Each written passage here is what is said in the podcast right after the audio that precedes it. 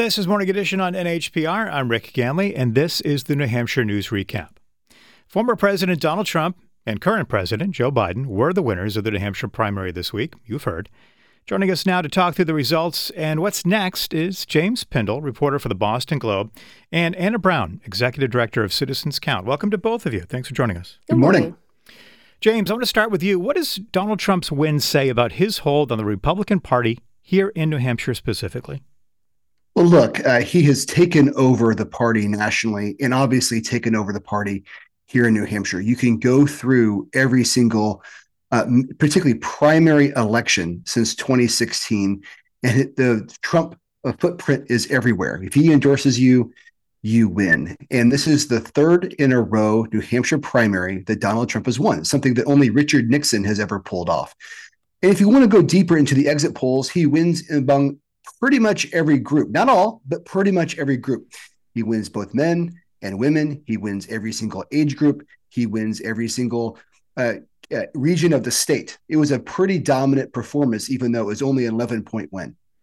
Now you say that uh, his endorsement, uh, you know, you you win with his endorsement. That's not true nationally across uh, many races around the around the country you win a primary, you do yeah. not win your election. Okay, and that's right. the same thing I what I meant to say in New Hampshire. Clearly, uh, sure. uh, Don, you know, a number of candidates for Congress did not win that general election. But it is in terms of you asked about the Republican Party, his his influence gotcha. of the Republican Party is is infinite. Yeah, gotcha. We spoke with New Hampshire GOP Chairman uh, Chris Ager on Morning Edition earlier this week, and here's what he had to say about who came out to vote in the Republican primary this week. Well, I think we had record turnout yesterday in the Republican primary. You know, over three hundred thousand partly because you had the very passionate pro Trump um, turnout.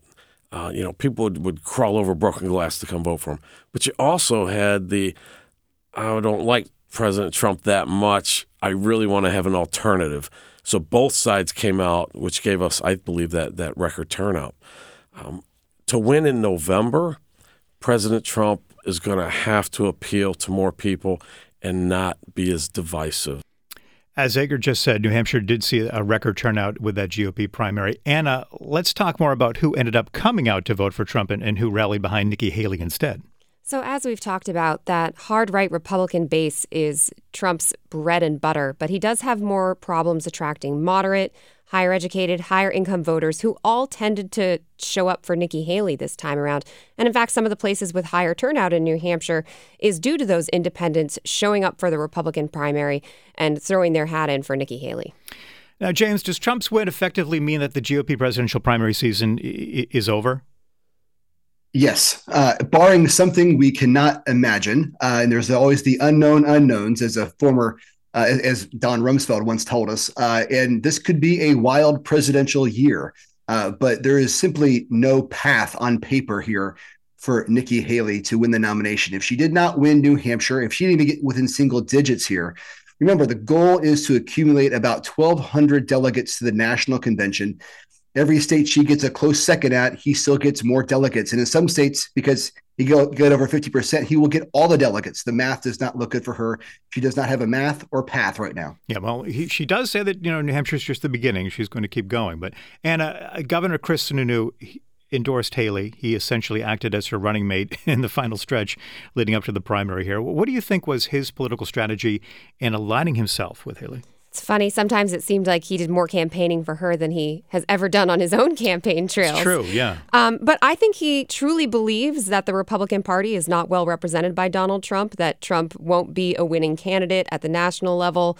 And also, you know, we've seen in New Hampshire certainly that Karoline Leavitt, Don Bolduc, some of those other federal candidates with a Trump endorsement have have not won. They haven't been able to bring in that middle. So I think Sununu believes he's working to save the Republican Party. James, now that Haley has lost New Hampshire, what do you expect from, from the governor? I mean, look, he's not running for reelection. Uh, he has been a very popular governor. I think he's going to stick around. He may go make some money here. Uh, he's always talked about that. Kids are about to go to college. Uh, I don't think he really knows what his future is right now, but he uh, vowed that he would do whatever he could to prevent Donald Trump from being the nominee. He was unsuccessful, and I think we'll have to see where we go from here. Let's turn to the Democratic primary. Anna, what did you expect on primary night? Were, were you surprised at all by, by Biden's win or that it was you know called so early in the night after he essentially snubbed New Hampshire and you know after this write-in campaign? If this was at all a regular sort of primary, I don't think we'd say 64% of the vote is an impressive win for an incumbent president. On the other hand, it's very impressive for a write-in campaign, and I was a little surprised that he did so well without his name on the ballot because let's face it, there's dozens of names on that ballot. I don't think most people think about writing in. Credit to the campaign that was run here by state Democrats for that writing campaign. And I think in a weird way, maybe he was helped by Nikki Haley, since a lot of moderates, moderates who might have voted for Phillips or Williamson over Biden were more interested in voting against Trump on the Republican side. Yeah, that was an interesting aspect of this primary. Absolutely. What about what about you, James?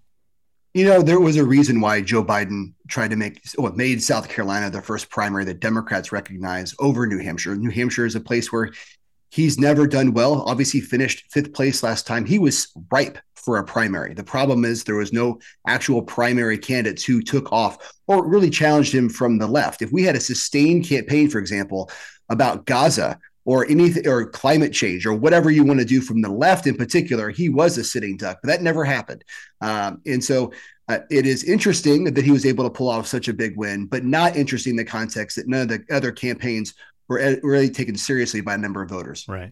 You know, at this point, it, it's very likely that we're going to see this rematch between Joe Biden and Donald Trump in the fall, uh, something that most Americans say they don't want, but yet here we are. What are some of the issues that each of you see uh, at the forefront uh, for the general election? Anna, I'll start with you. Sure. I mean, it's I think it's immigration, abortion, and democracy. That's certainly what polls are showing when people are talking about what's important to them. I think if you talk to voters on the street, those are three issues that are going to come a lot. And I can't believe I'm saying it really, but I think the economy is going to take a little bit of a back seat. It can be a bit muddy issue for Trump because he doesn't always get on board with fiscally conservative policies like, say, revising Social Security. He did also, because of tax cuts and then some stimulus spending during COVID, increase the debt, not as much as Biden, but certainly increase the debt. And, and then, of course, Democrats have tried to sell Bidenomics, but most people still aren't happy with what they're paying at the grocery store. So economics, not so much, but immigration, abortion, and, uh, democracy for sure. I understand that. I, I, will say that in, in the, the weeks leading up to the election, of course, we talked to a lot of voters here. NHPR newsroom was, uh, was all over the state. And we did hear that the economy was top of mind for many people. But you're right. National polls show that may not be the case. Uh, James, what about you? What, what, what are you watching for with this you know general election getting underway, that possibly getting underway? I totally agree with the three that Anna said. I would add a couple here. We're going to talk about age a lot. Both of these are really old nominees. We could talk about their records because obviously both served as president. And I think we're going to be talking about wars a lot uh, in terms of if this war in the Middle East expands, it's obviously going to have a much bigger impact on this presidential campaign. And lastly, I would say this is not an issue, but a topic. was going to have more impact, more than how you know can Joe Biden get the left on his side more and more enthusiastic, is going to be third parties. Uh, we're going to be going. We're about to have a phase here about three or four months where all we're going to talk about are can third parties get ballot access? Are they going to get anything going? They're the ones in this tight race that can actually make the difference in the margins. And Donald Trump did not spend much time here in New Hampshire. Joe Biden refused to participate, obviously, officially. Uh, but they both did come out victorious. And uh, I'm wondering, Anna, what does this say about how the New Hampshire primary has changed?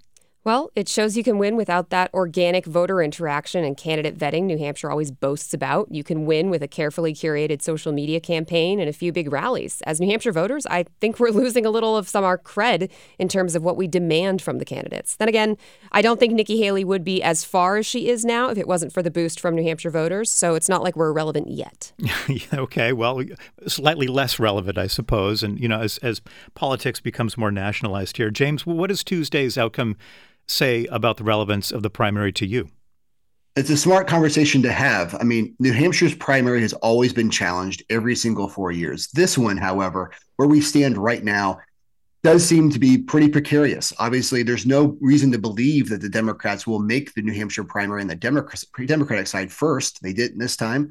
Uh, if Kamala Harris is the likely nominee in 2028, I'm not sure that's true, by the way. But if she is, she will use party apparatus to make sure South Carolina, a state she does better in, uh, will go first. And then again, as Anna said, the entire premise of the primary that you need to show up as a candidate early and often, and you need to take questions from candidates. I mean, we talk about Donald Trump and Joe Biden. Nikki Haley didn't take questions from candidates. Last time, Bernie Sanders really didn't hit the hustings and do retail politics. The very notion of the New Hampshire primary has very much changed, and its future is very, very in question. And so it's not just 2024, but but it, it, this is something that's been going on a little bit for for a long time now, piece by piece. Uh, uh, that's right. I, we can talk about more about that. We have yeah, in the past. Yeah, that's right. Okay, there there's some structural issues here. I do want to, before we run out of time here, I want to talk about some special elections. There were four special elections for New Hampshire House seats on the ballot on Tuesday. Anna, what, what were those results and what do they mean for the makeup of the House? So there were two Republican pickups in Coos County, which gives Republicans a little more breathing room in the House, but we're still talking about less than half a dozen of votes in a room of 400. So it's still going to come down to, you know, who shows up on a given voting day in the House, who can make it in bad weather, who has COVID, who has to leave early and pick up the kids. The other two races were just primaries, so those final elections aren't until March, but they're likely to go Democratic. And in one case, there's not even a Republican on the ballot at this point. Okay, so there's some interesting things to watch there. And of course, it always comes comes down, as you said, to participation. Who's there on the given day? Absolutely. There are some interesting local races that are going to be shaping us as, as uh, shaping th- shaping up as we head into the general election, including, of course, a gubernatorial race with an open primary on both sides. James, what races are you following? Well, look, let's make a broader point before we get down there. Look, uh, I don't think people have their heads around this in New Hampshire. This may be the first time in a generation since 1988 where New Hampshire is not considered a swing state. If you look at these exit polls, those folks who voted for Nikki Haley are not inclined to vote for Donald Trump in the general election. And before we even knew that, you know, Joe Biden obviously beat Donald Trump here by seven points, a very solid win in 2020. Every single poll shows that he's going to win between seven and 10.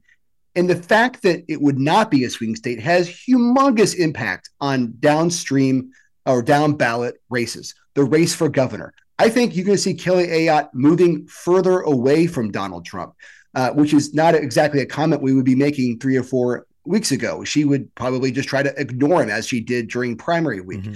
But abortion is a major topic. You saw it in the exit polls, and Donald Trump is going to be anchor around her neck. I don't think our it's going to be anchored around the congressional races neck. We, are known as a state that has competitive congressional yeah. races. I'm not sure we will. And then for that reason, there's a lack of money when it comes to yeah. state house races. We're only looking at about 40 house races that would be competitive, maybe, you know, uh, uh, five or six uh, state senate districts, one or two executive council districts.